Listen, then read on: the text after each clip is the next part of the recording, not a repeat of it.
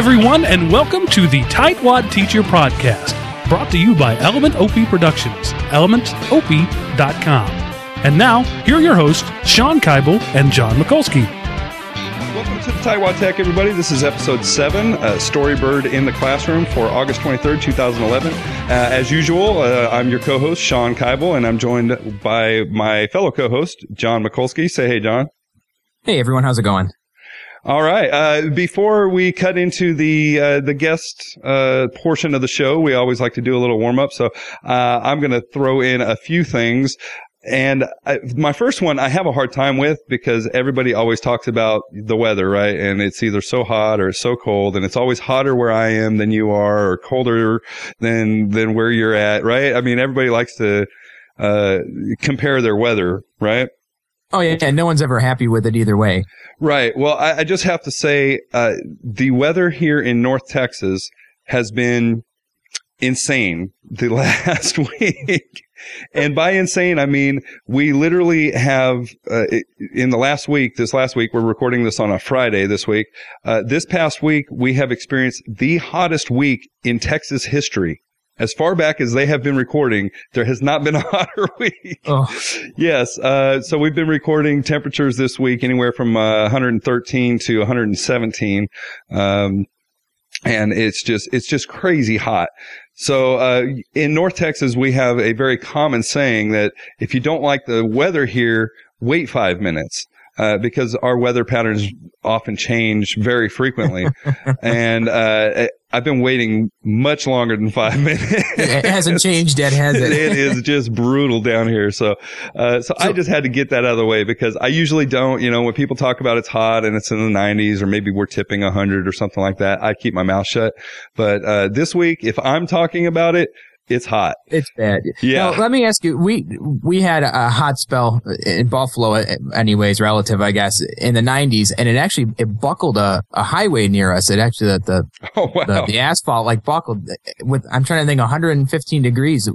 What's happening outside your your your house right now? well, uh, nothing crazy like that. At least not anything that I've seen. Uh, we have had a number of deaths though re- uh, related to the heat. So uh, this is the time that always scares me. You know. I see the high schoolers out there doing two a days for football and things like that. And, uh, uh, I, I, just, I always look at those kids and I remember I played football in high school and I remember how, how brutal that was. But, uh, I got to tell you, I don't think I ever had a practice day where it was, you know, 115, 117 degrees outside. Yeah, that, that's a little extreme. You know, and on the flip side with us, and you'll be hearing it from me in a, a couple months, our dangerous time up here is in the winter because we'll get literally four or five feet of snow. Right. And then you have people going outside, and usually elderly people going out and trying to shovel their driveways. And, and that's when we get our deaths because of heart attacks and that kind of thing. But yeah, I know exactly what you mean. It's just, it's so extreme. Uh, people just don't know how to, how to cope with that. Right. Yeah. Yeah. You know, we all think we can do anything and, you know, right. So, uh, so that's that. Uh, one last thing that I wanted to to pop in was I hate Microsoft too.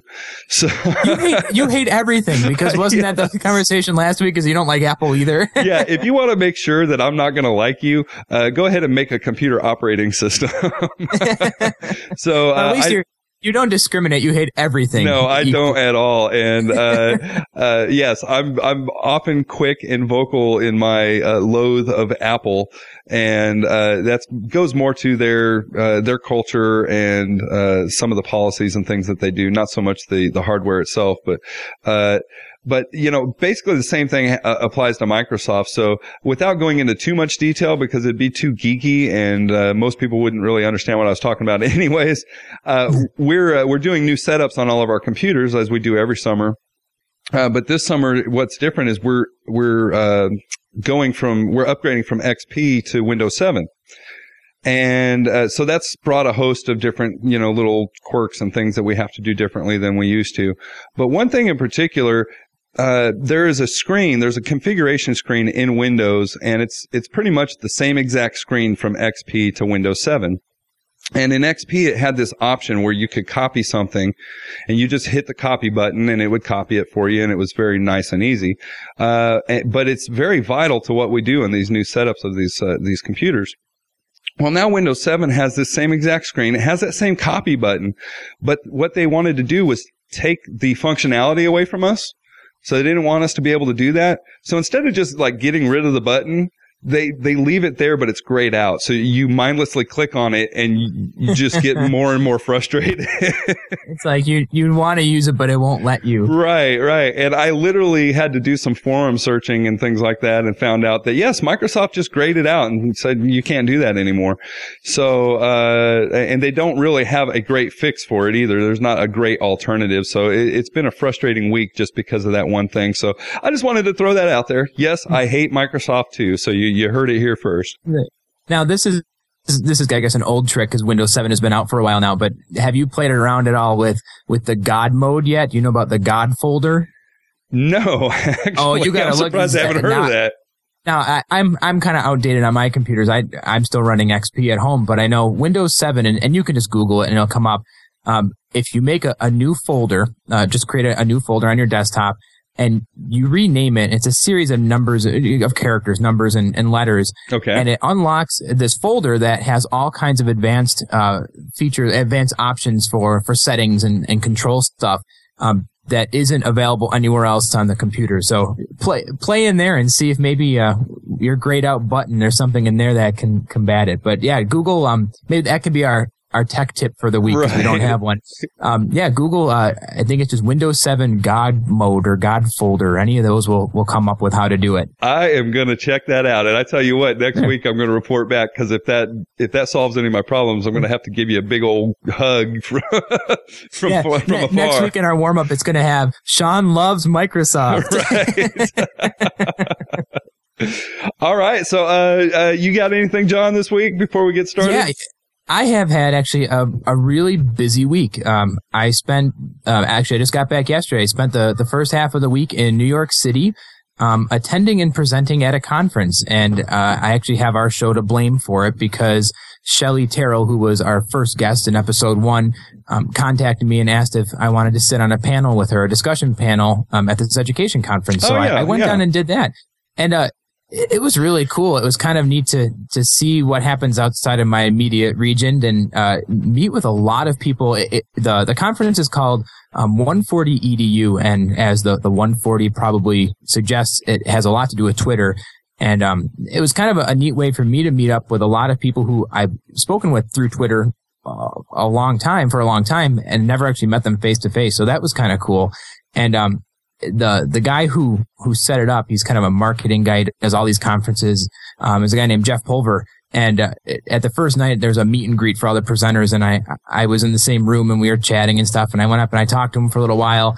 And afterwards, I guess this shows the, the level of nerd, um, either for me or him. I guess you can decide afterward. But um, afterward, I, I went home and I was telling my wife that I met all these people and um, I said, yeah, and I met this guy and, and I looked on his Twitter page and he has 407,000 followers. And I said, I shook his hand and my wife just went, Oh, you're such a dork. I'm like, no, that's like a rock star. That's like a celebrity. Right. That, right. That's like half as many followers as Ashton Kutcher. You know? like, that was a big deal for me.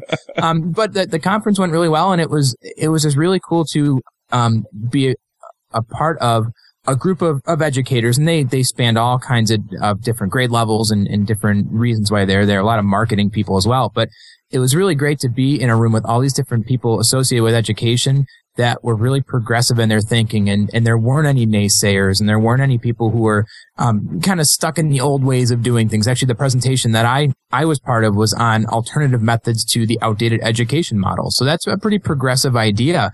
Um, and a lot of it was talking kind of the theory of it. We really didn't get into much to um, the logistics, but it was kind of neat for two days to kind of let some of that stuff go and go, yeah, it'd be great if we all had iPads and it'd be great if everything was free and if, you know, like all these different ideas that were a little, little radical, but it was, um, just a really, really cool, cool experience. And I'm kind of looking forward to it. I think I'm going to do it again next year.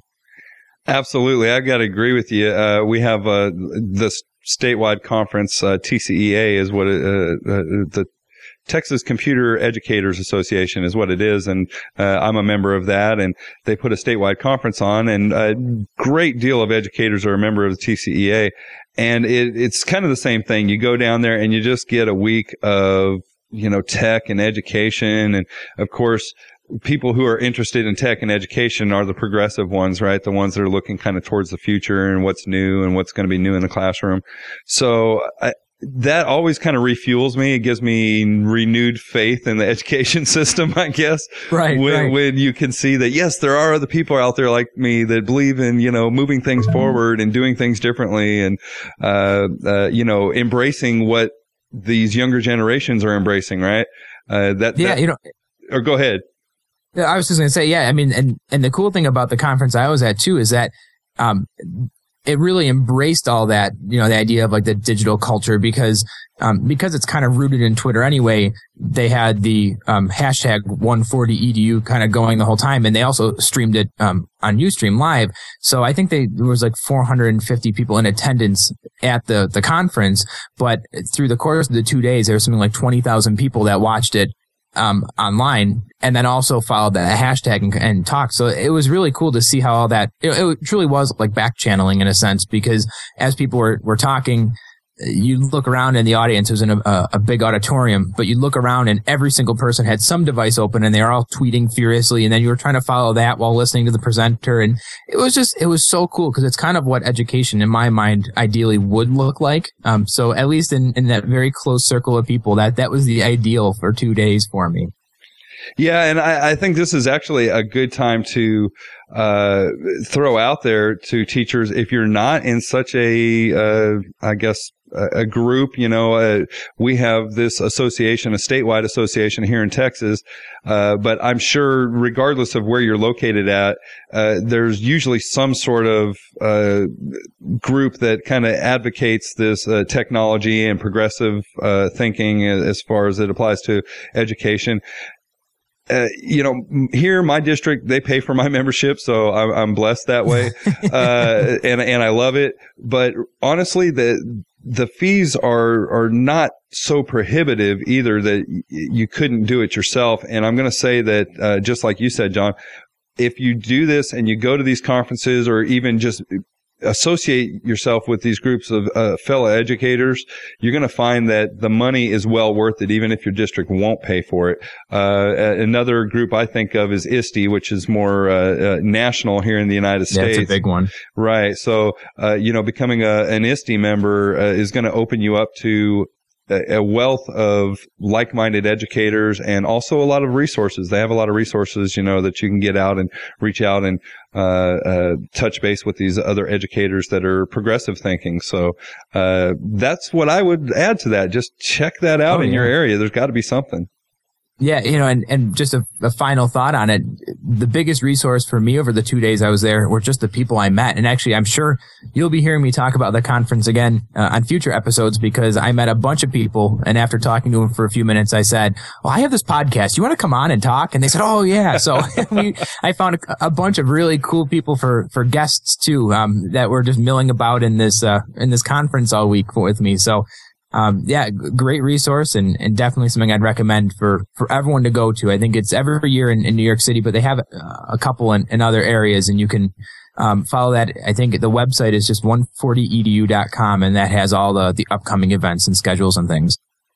Awesome. So check it out, everyone. Uh, so now I guess I'll just jump right into, uh, let's bring our guest on. Uh, I, have been looking forward to this one ever since you said that, that you had him lined up for the show, John. I got to be honest. Uh, Mark Ury, and uh, Mark is the CEO and co-founder of Storybird. Uh, if you listen to the Tightwad Tech, you may have heard me uh, offer Storybird up as a as a teacher tip of the week uh, back in March, I believe it was uh, February or March. Uh so uh, great tool, and uh let's just bring him on. Mark, uh, introduce yourself and maybe tell us a little bit about yourself and uh, what Storybird is. Years in the digital sphere. Uh, I spent the mid to late 90s working on interactive entertainment, uh, several series of uh, interactive mysteries. And then when my my son was born, went on to the agency side and spent several years on agency and uh, and then was casting around to get my hands dirty again building stuff, uh, especially something for the consumer market. And that's when the idea for Storybird came around. Um, and I think probably the you know the origin story of uh, of Storybird is is a good place to start. We um, my son and I had been uh, this was now going back several years. We had made a story for my wife and uh, turned it into a book. I wrote it, he did the illustrations, and we printed it out, made a cover and a spine for it, and gave it to her for her birthday. She loved it, and uh, and it was a great experience. But what I enjoyed most was actually making the story with my son. Uh, that whole process of going back and forth and, and creating something that was, you know, sort of a physical object that had a special meaning in our family was something that I was reflecting on several years later when I was thinking about, oh, I'd, I'd, like to try and get my hands back into the consumer market. And the idea of some kind of storytelling service that was pushed up into the cloud and hopefully easy to use uh, was the genesis for, for Storybird. And that was about two, two and a half years ago when, when the idea first started germinating. So when I first, uh, when I tell people about Storybird, lots of times I'll say, you, know, you can make these books. You make these really cool books online um, using pictures and, and art. And they'll say, well, you can go to walmart.com and do that by uploading your own pictures and, and making books. So you can do it any of those websites that, that make, uh, books out of, out of your own art and, and your stories. And I say, no, it's totally different than that. There's something more to it. So why don't you explain that a little bit? Um, what exactly does Storybird do and, and how is that different than some of those other sites out there that do let you create your own your own books? Yeah, that's a great question. Um, so Storybird is a community that's focused on, on short visual stories, and the way that, that we enable anyone to make a story on on on the platform is we've brought together, we've hunted down and curated and organized the work of illustrators from around the world. Uh, these are picture book illustrators, uh, animators, artists uh, who work in a sphere that we call narrative art. Uh, we bring together their portfolios, put them on our platform, and then we allow a writer to take those images from a particular artist and turn them into a story. So it's it's essentially we've done a couple of things. It's almost as if we've externalized the uh, you know a children's publishing company's workflow, and in the process of doing that, we've kind of flipped the whole process where, where instead of starting with writing and then adding pictures, we start with the premise of art first. And then the story comes from that. So that's why we call it art inspired storytelling. It's, it's ultimately about finding and unlocking the stories that are, are, hidden within the art. Um, and as each person approaches art differently, we have any number of combinations of stories that can come from just one artist's portfolio. So in contrast to, you know, the many, as you say, that it's a, it's really a saturated market of anything from picture book like to photo book like um, services that you can upload your own photos or your own artwork. Uh, we don't allow that. That's not really our niche. Our niche isn't really taking your photographs or any of your art.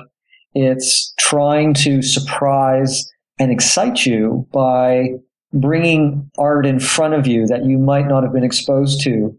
And the way that art works is that it, it, you know, it, it burrows into your head and it starts to play with your senses and it essentially creates an environment for stories to be very fertile and sort of come out of you. And so really what happens for people who come onto Storybird and start making stories is that they're kind of challenged to uh, reveal those stories. And to a certain degree, while they're writing, they're also essentially kind of playing a game. It's almost like a puzzle game because ultimately the way that they combine the art and the way that it forms the story uh, is as much a kind of a puzzle solving element as it is a writing element.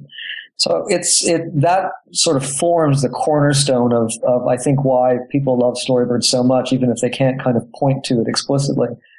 And then, you know, we do a couple of other things. We wrap a social layer around it so that whenever you make a story, you can easily share it with your social graph. You can print them out. You can download them to your devices. Uh, you can send them e-cards. So, you know, sharing and, and turning it into a physical object is, is trivially easy. Um, and so that mixture of of you know art inspires you you then you know have a chance to share it with the people that you you know or within the storybird community and then ultimately we just sort of remove all the friction points we don't we're not in the business of making you click a thousand times. It's not about building a story. It's about writing. And, and that's very stimulating for the people who come to the site. Yeah, and I've seen that. I've used this uh, for teachers who are listening right now. I've used this in my own classroom, and that restriction of only being able to use that's on the site is actually a, a big selling point to me because it really forces students um, to, to, think very critically and think kind of out of the box. Um, what I've done in the past is um, after we've read stories, they have like one particular theme. I've assigned them to write a story that illustrates that same theme, but use these pictures. So they'll pick a set of pictures, and the, the pictures in the site, correct me if I'm wrong, Mark, the, the sets kind of vary anywhere from maybe 10 pictures to over 30, but um, they'll pick any particular set of pictures, and then they'll have to look at those pictures and, like you said, almost map them out and come up with some idea for a story that would fit that theme. So there's a lot more critical thinking in it than just, okay, tell us a story and stick some pictures to it. In working backwards, it makes it um, much more in depth and and uh, just a better experience for them. And then, like you said, that social layer uh, works great. I've actually, after they've done their storybirds, I've posted them up, uh, embedded them on a blog, and then um, tweeted out uh, looking for comments using the the comments for kids hashtag, and and people respond back, and it looks like a professional work because all the artwork is really high quality and it fits real well. And then if their story goes along with it, it just it naturally flows together. So that that's what I like about it. That that restriction really does actually benefit the overall process of using the, the website. Yeah, we're very big on on constraints. I think uh, I, I, think people need to say no more often than yes to features. So you know, we get a lot of requests for lots of features that you know people just instinctively they sort of run up against it and they say, "Oh, I'd, I'd like to add that." And you know, nine times out of ten are you know, while we're polite about it, our, our response is no because ultimately that that stops the constraint, and it's it's really funneling people into having to kind of work with the art in this way that creates that uh, sort of magic and that surprise, and and of course something that when you're finished actually looks like a picture book. It looks like something you know uh, very polished and very professional, and it you know whether you're putting it on your wiki as a blog or you're turning it into a book um, ultimately it's something you feel very proud of because even the aesthetics match your opinion of, of the quality of it. Um, we've also seen, you know, to your point about using it in the classroom, you know, when we when we first uh, released our, um, you know, we're still in open beta. We're probably another, you know, six to nine months away from closing out our open beta and kind of having a version one, even though we've been around 18 months. Um, but uh, when we first started, you know, uh, working through who's using it, how are they using it, we were quite surprised because we knew that teachers would like it, and we knew that it, very quickly as they brought it into the classroom that they were getting a, a, you know the kind of reaction from their students that they were hoping for. But what really surprised us was the range. You know, we've we've now seen everything from not just K to 12, but even colleges, universities, uh, fine arts programs, and writing uh, programs uh, from around the world uh, using it. Um, and so you have kids who are uh, first starting out with language and learning to, you know, read and write uh, using it, all the way up to, you know, 35 year olds who are, are, you know, professional writers and using it as a way to um, to stimulate some of their other work. I mean, we have a couple of, I know a couple of New York Times bestselling authors who use the site regularly. And for them, it's, it's the opposite of staring at the blank screen, right? It's, you're starting with the art and ultimately sort of dragging those stories out. So for them, it's almost like cross training. So we, we've kind of seen this very broad application for this mixture of both education and this element of, you know, entertaining storytelling that sort of, you know, gets everybody involved with it. Well, uh, Mark, I wanted to kind of dive into that a little bit more in detail and uh, more on the uh, the education side. I'm curious if you have any kind of uh, specific feedback, or uh, maybe better said, would be uh, maybe exemplary use of Storybird out there. Have you seen anything that really just kind of caught you off off guard, and you're just like, "Wow, that's that's just amazing!" what educators are doing with that out there? Yeah. Um, so just to set up a, a reference point, uh, we now have um, about we're approaching forty thousand schools on the platform. Um, after we, I think we started up our sort of whole class platform about a year ago. So Within a year, we've added about 40,000 and we'll probably be up to about 100,000 class, uh, um, sorry, schools by, uh, by the end of this year.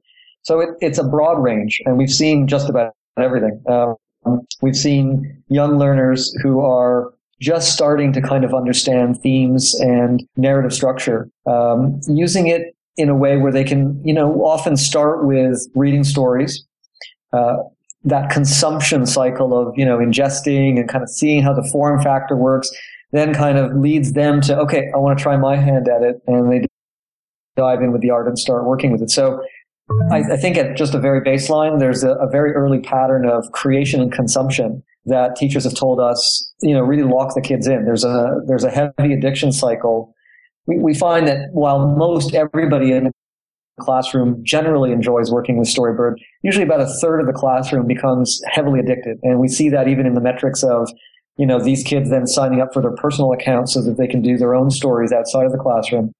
Um, I'd say that as we, as we've sort of over the last year interacted with thousands of teachers and listened to their stories, there's a few that really sort of stand out. Um, if if people are using it generally to work on writing and reading and you you know bring it in for one or two or maybe three cycles through the school year, uh, there's a few teachers who have really stood out to us. Um, you know, I, I, found one story quite interesting where uh, a teacher in the Ozarks uh, who does quite a bit of support work in Haiti, especially after you know the damage that they had a couple of years ago. She's been returning every year and doing teach the teacher cycles, and she wanted to bring with her several books and copies of those books. That when she approached the publisher of them, uh, they were English and French books. Uh, the the copyright restrictions wouldn't allow her to do the copying that she wanted to do, and some of the English text that she wanted to tr- translate, they wouldn't allow her. So what she did was she worked with her fourth graders to develop a series of stories. I think they came up with about 10 different stories. And then she worked with the grade 12s in French immersion in the district to translate the books. And then once those were done, they printed out, you know, a dozen copies of each and brought those down with them to uh, to Haiti for that particular teaching uh, session in camp. And you know, I, I just I found that whole process of you know, number one, sort of hacking big publishing and working around sort of very, ancient concepts of, of IP and, and copyright.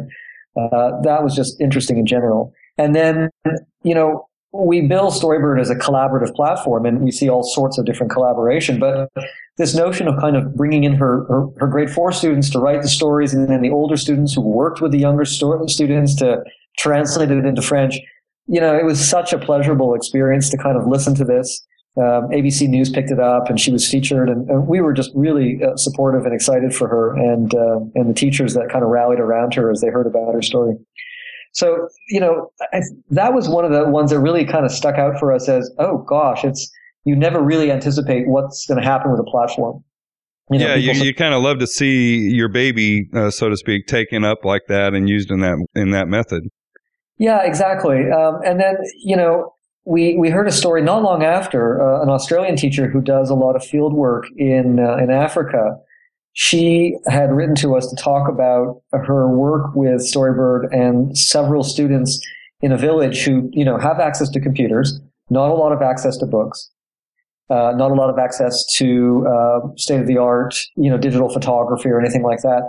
And one of the interesting things that came up was there was a boy who had to go in for an operation um, to his jaw, and he was terrified of it. He, you know, he didn't really understand much about the process, and they wanted to kind of bring some kind of context to him, and so they they used Storybird actually to write a story about you know a hero, a child hero who had to overcome some fears that uh, that he was facing, and how he sort of came out ahead of it and feeling very much more powerful for having faced his fears.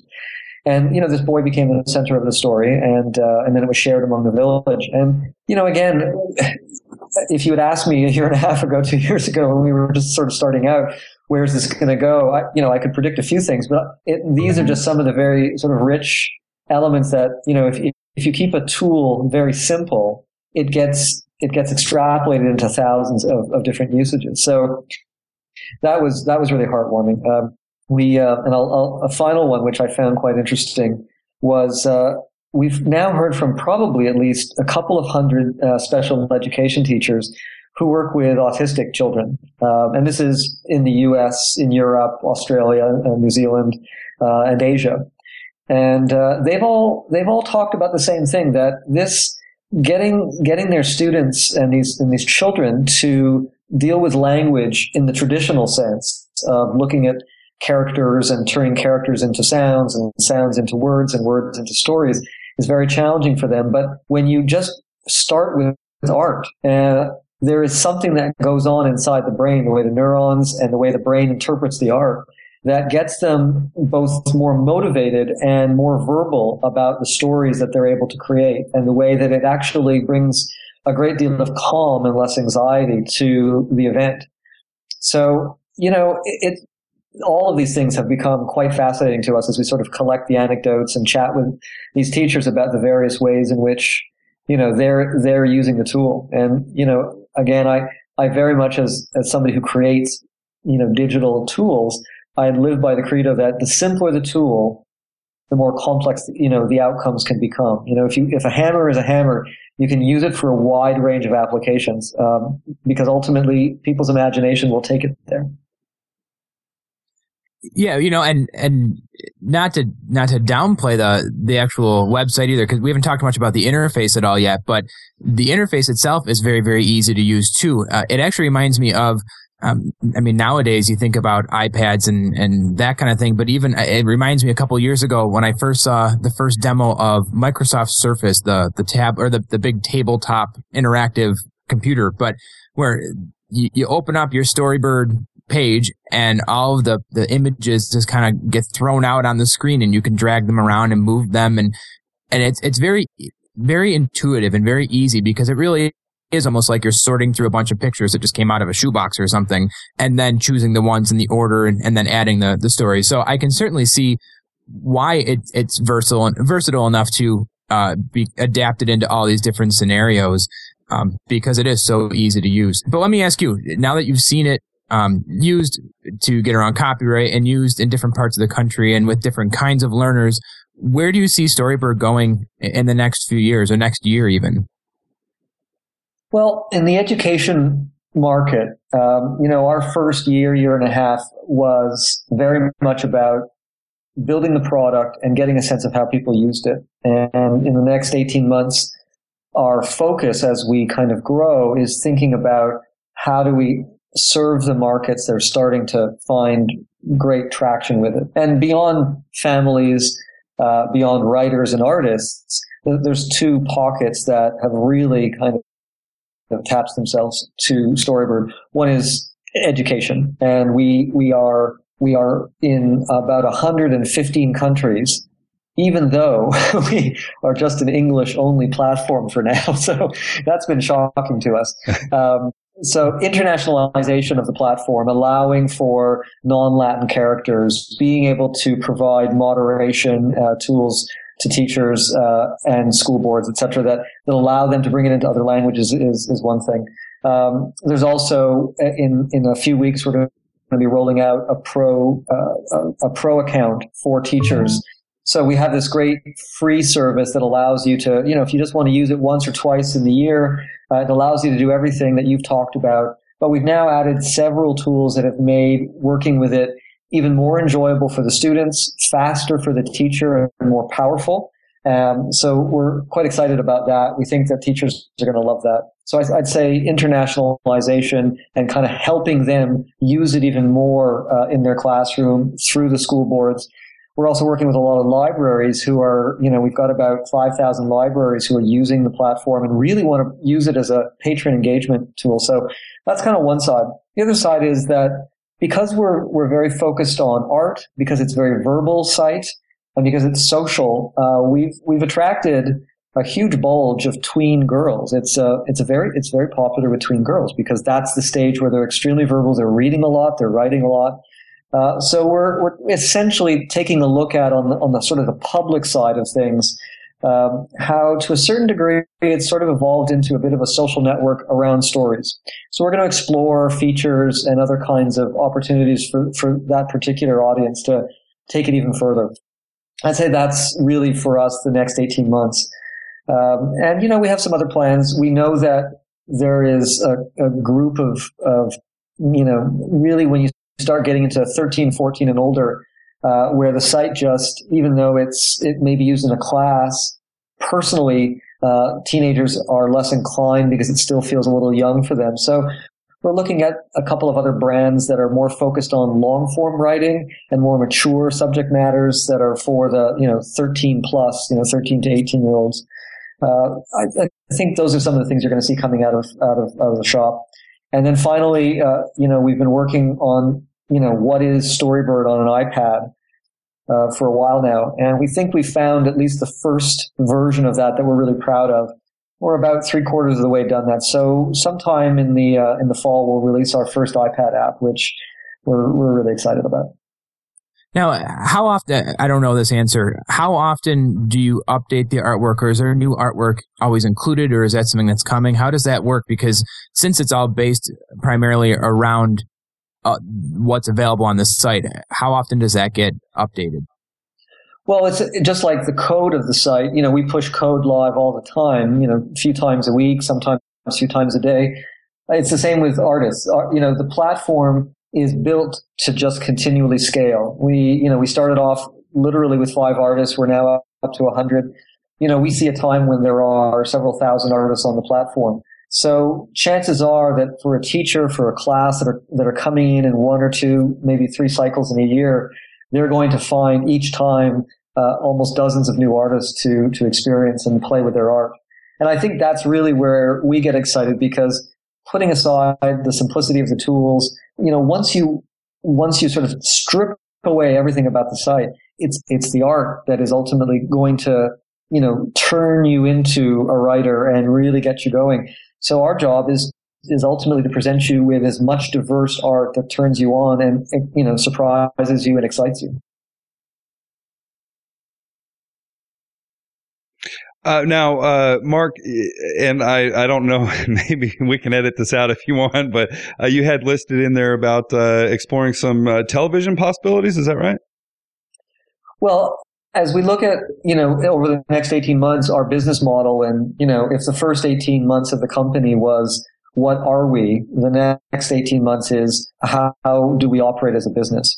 And one of the things that a number of brands and uh, a few networks have reached out to us and started discussions is, you know, we're a highly, you know, we're, we're this perfect hybrid of education and entertainment. I mean, really, it, I, have never, and I don't like using edutainment as a, as a, as a word, but you know, that, that notion, and I think actually Marshall McLuhan said it, right? That if, if you think that there's some sort of division between education and entertainment, uh, or that there should be a division between them, you know, you're looking in the wrong direction.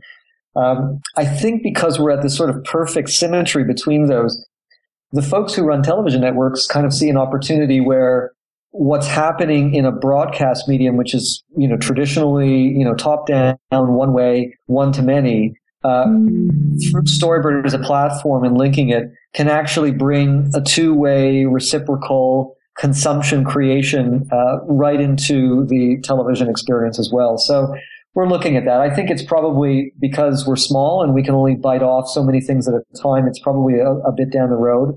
But we always thought that, you know, a PBS show, you know, Storybird, where you can have a theme and you can have some people on the show each week that are talking about different themes and writing stories, having kids on who have, you know, created great stories, have a chance to read them. Uh, we definitely think that's in our future and something that our audience would love. I, love it. I love it. That's uh, what I would call a, B, a BHAG, uh, and that's from one of my management tape series or something from way back when, but a big, hairy, audacious goal. So, uh, you, you look at it and you look at something like that and absolutely, uh, I love it because I think the content and what, you know, what you see kids, uh, creating and how they're interacting with Storybird, it just seems like that would be a natural transition. So, uh, I like to see that you guys are thinking that far ahead. Well, if you want a big, hairy, audacious goal, my partner, Kay, uh, when we were originally talking about Storybird, we were chatting about, okay, what's our big, hairy, audacious goal? And she said, I want to be the collective unconscious of the world. well, you could tell her we uh, we often joke around here about our uh, our world domination of uh, of the broadcast market. So exactly, you got to have some fun along the way. Right, absolutely. All right, uh, I don't have anything else. John, did you have any other questions before we let Mark go? Uh, I got one more, and okay. we've talked about it before when we had other um, other resource uh, founders, people from other websites on. You, you, know, you're just just to set the record clear for everyone. You came on voluntarily, and and we certainly aren't getting paid anything for this either. But um, this is your chance, Mark, to to give a, a plug for your for your site. Now, everything that we've talked about so far is available for free. You have a, a free, uh, you know, free access to Storybird. Is there a, a, premium that, that you can pitch now for, for people listening? Well, I think if you're, you know, you, you have a large education market that, that follows the show. I, I think for them, you know, our message is Storybird is always going to be free and it's always going to be a great tool for any school and they don't have to worry about money. Uh, but there are two things that we've done that we are quite excited about that many teachers have been asking for, which is a pro account so that they can bring it in even deeper into the school, use it uh, faster, you know, enjoy it more and, and sort of unlock more features. So that's, that's coming out in a few weeks, certainly in time for the, the fall session in the US and in Europe. The second thing is we, we just in the spring, just before the, the US market let out, we launched something called fundraising, and I'm actually really excited about that. Teachers have given us some huge thumbs up, the ones who have tried it. We've had a, several dozen teachers give it a spin. And the basic idea is this, because making storyboards is so easy and because the way we've crafted it, the books that you actually can print out are so beautiful. Uh, you know, we've got like a 97% you know, satisfaction rating with people who buy books from us, uh, buy the books that they make. So we turned the proposition around that, you know, teachers were bringing on lots of kids and those kids were bringing it home and the parents were buying the books. And we said, well, you guys are really helping us build out a market. Why don't we, why don't we create something that gives teachers something? And so the Storybird fundraising allows a teacher with literally one click, they can print out a flyer and notify parents through email of a fundraising event that's online. Uh, the parents can just log in to Storybird and buy their child's book. And for every order that a parent makes, a teacher gets $5 into their class account. So literally with maybe about five minutes of effort and getting a box delivered to the school, a teacher with 30 students could raise, you know, within a few weeks, $150 for the class account. And unlike many kind of, you know, fundraising tools, aside from how easy it is, we also, we, we give you that money through PayPal. It's, it's cash and it can be put to any class feature, you know, if you're saving up for technology or you need supplies or what have you. So we think that with, at a time when schools are cash strapped and it's only getting worse, it, you know, we're creating a kind of a triple value here where we get something out of it, the teacher gets something out of it, and the parents and the kids get something out of it. Uh, and at the end of the day, the teachers are rewarded for, you know, they're already getting us into homes around the world. And this is our way of saying, hey, guys, you can actually get a lot more out of Storybird too. Wow. Teachers, did you hear that? I, I, just have to jump in and say it. That's amazing, Mark. I mean, that is genius. Uh, one, the education market, if you can, if you can get them to love you, uh, they are very loyal. So it, one, it's just smart. Uh, two, it makes a whole lot of sense. Like you said, uh, teachers can help you build out your market. So why not make that a, uh, a win-win deal? Uh, that's amazing. I didn't know that. So uh, you you can do that based on the free account, or do you have to have the upgraded account to be able to have that functionality? No, it, it ships with every free account.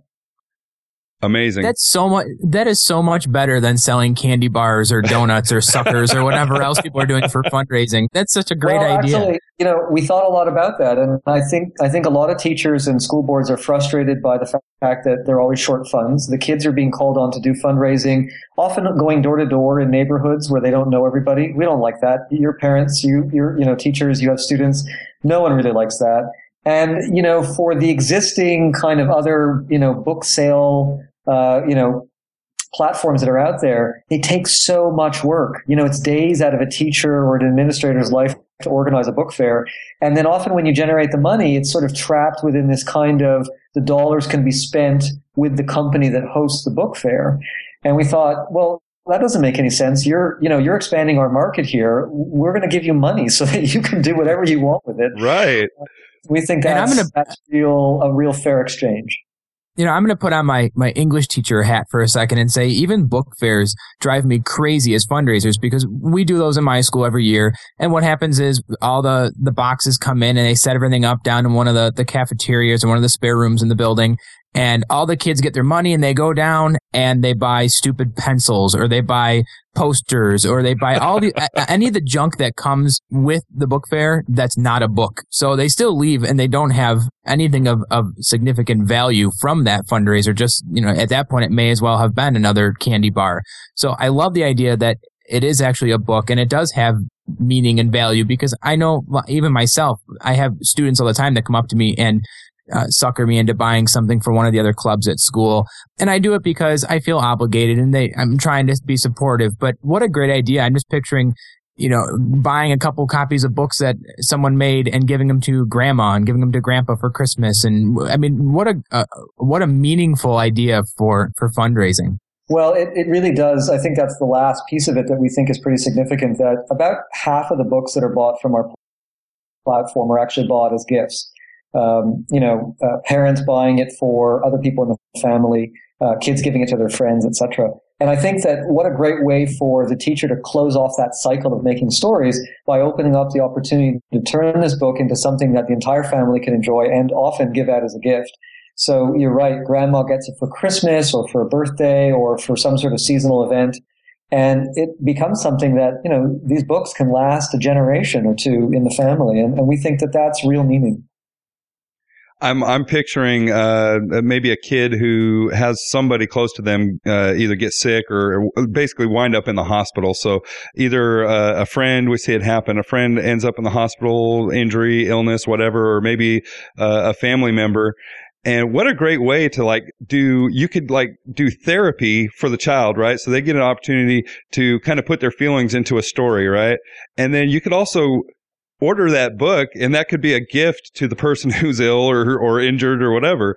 Uh, I, I, you can go on and on. Uh, speaking of, you know, when you asked me earlier about things we've seen, that's yet another story that we've seen a few times where teachers have made a theme, uh, an assignment theme that's based on, um, you know, illness or cancer. The books were made, and then they actually bought the class books and then donated them to the, the hospital that the teacher or the school was affiliated with.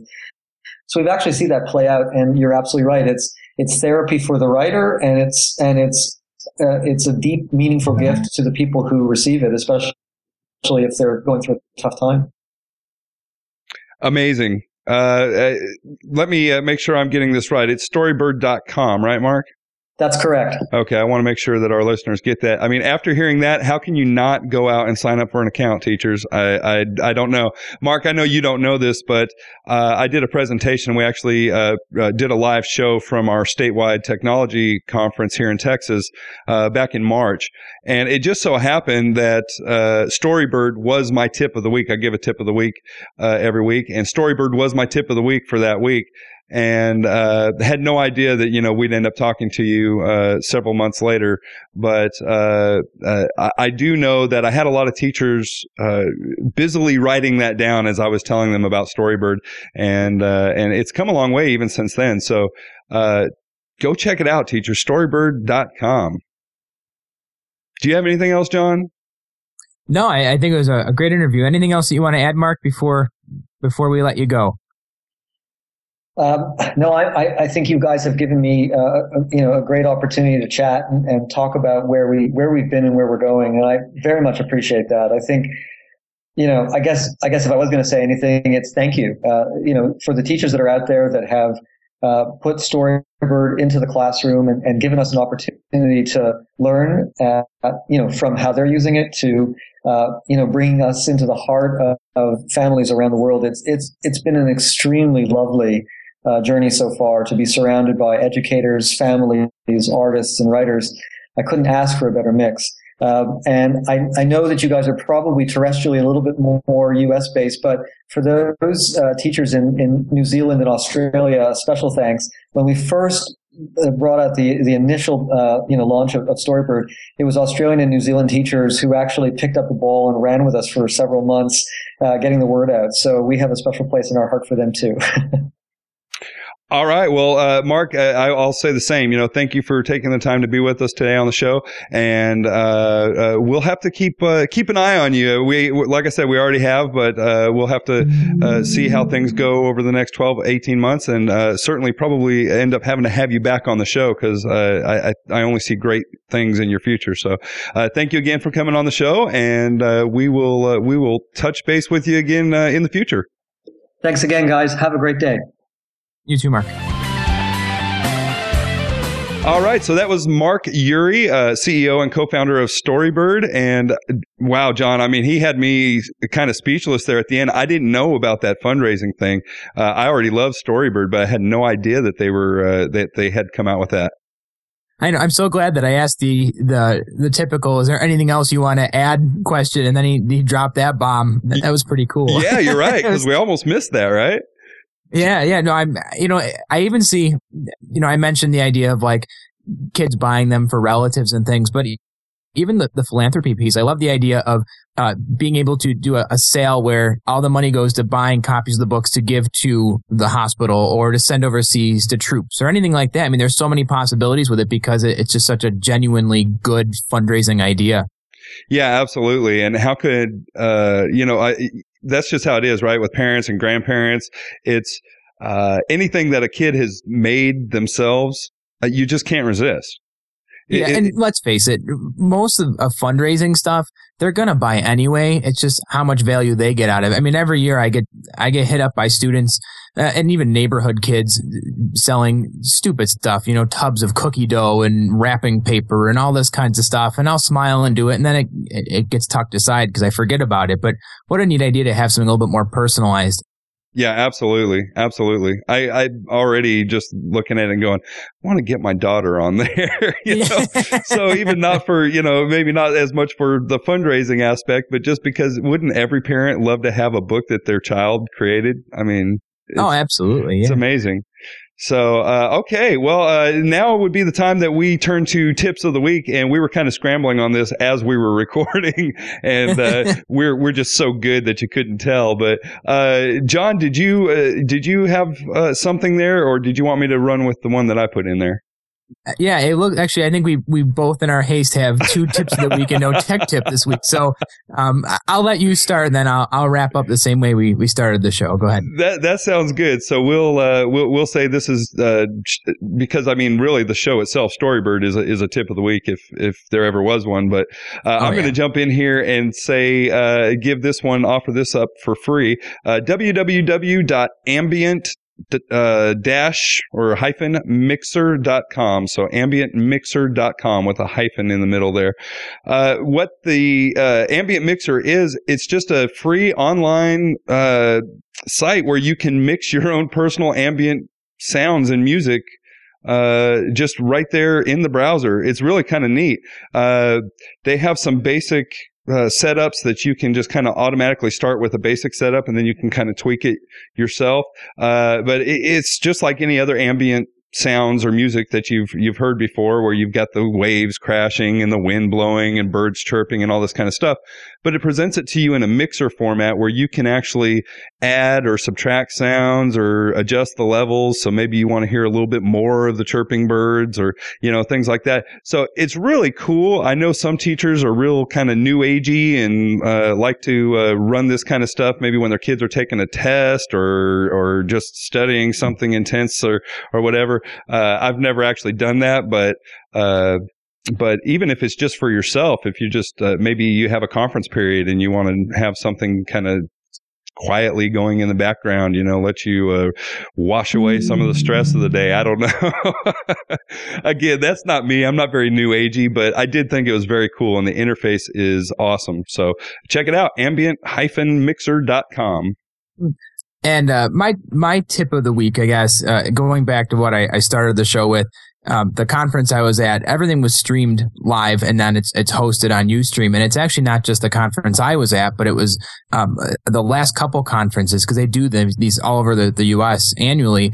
Um, and it's a great resource, uh, for teachers and quite a few have spotted. I looked and, and the, uh, this particular, uh, account on Ustream has like almost 300,000 views. So there's certainly teachers out there that, that find it valuable. So now is a good time, uh, the last week or so before you have to go back to the old grind of getting up every morning to go to school.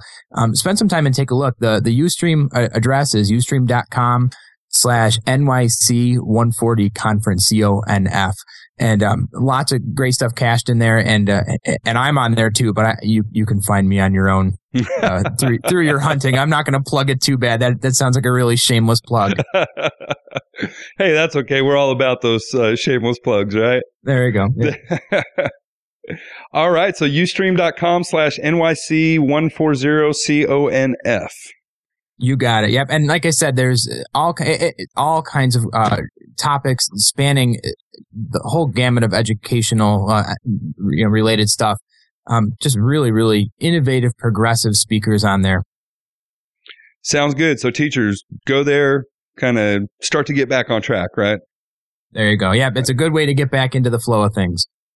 Awesome. Well, uh, let's jump into the many ways you can contact us as we wind down the show.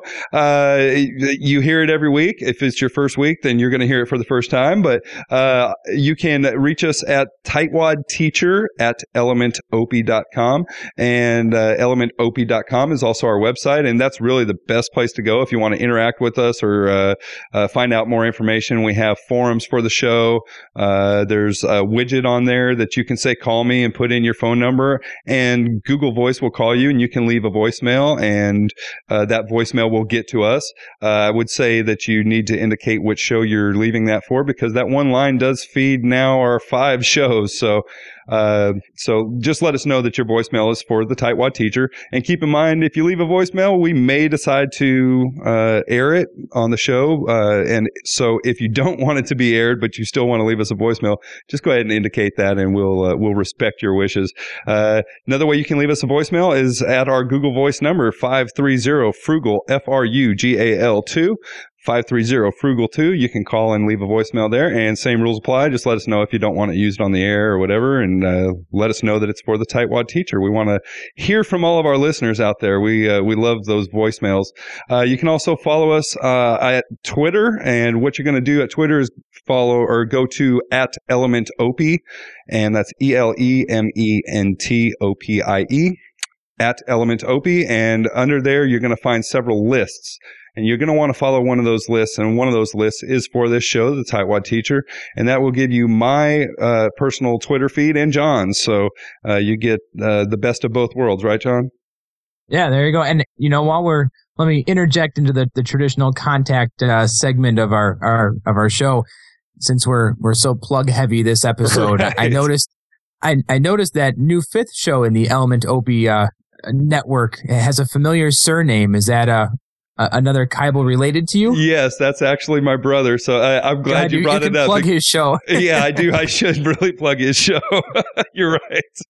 So, uh, uh, yes, uh, my brother, uh, and actually it's two of my brothers, although that's not obvious. Uh, Travis Kybal and Zach Hill. Those are both my brothers, along with uh, another co-host, Nate Kemp, and they they came to us with an idea for a football pod, podcast. So, somewhat sports, but really focused in on football and a little bit of fantasy football and things like that. And these guys just blow me away. You know, I like I like following the NFL and, you know, I'll watch the occasional game and things like that. But these guys just they know way too much. They spend way too much time on this stuff. so uh, they pitched me on an idea of uh, running a show that revolved around football, and uh, I gave them kind of a test run. Right, we had them do kind of a test show, and we set up gear, and uh, they did it, and I was really impressed. Uh, they're entertaining, and yet they've got more information than I probably could ever need on the NFL. so, right. so check it out. That show is called The Hot Route, and it did just uh, as we're recording this. Uh, it released the first show yesterday. So, uh, you know, you can hear they're a little bit, you know, uh, not quite sure what they're doing, but I told them their first show came off a lot better than uh, than my first show, which was on the Tightwad Tech. So yeah, I was gonna uh, say we're we're seven in and and we're still a little bit shaky at times. So right, exactly. Yeah, that's why I told them. I said, you know, you just one, you've got all this gear and wires and everything surrounding you, and uh, people might not realize, but it, it, does take quite a bit of gear to uh, to get these recordings going. So when you do that for the first time, and then you've got show notes on a computer in front of you, and you're trying to keep track of all this, and you got a chat room open like what we've got right now. It can be a little overwhelming and then you're sitting there worrying about what you're saying and do i sound you know dumb and uh, everything else. So uh, it's definitely not for everybody but uh, these guys i think they have a really good start and uh, I, I can't wait to see where their show goes Good. All right. Well, okay. Back time in. Back to uh, the contact information. well, Sorry, I think that was a total aside, but I just thought of it while you were talking. Yeah, I'm glad you brought it up because you're right. We needed to get yeah, that you, plug in. You would have cut trouble. You would have cut trouble from your brothers if you hadn't plugged that one. right. Right.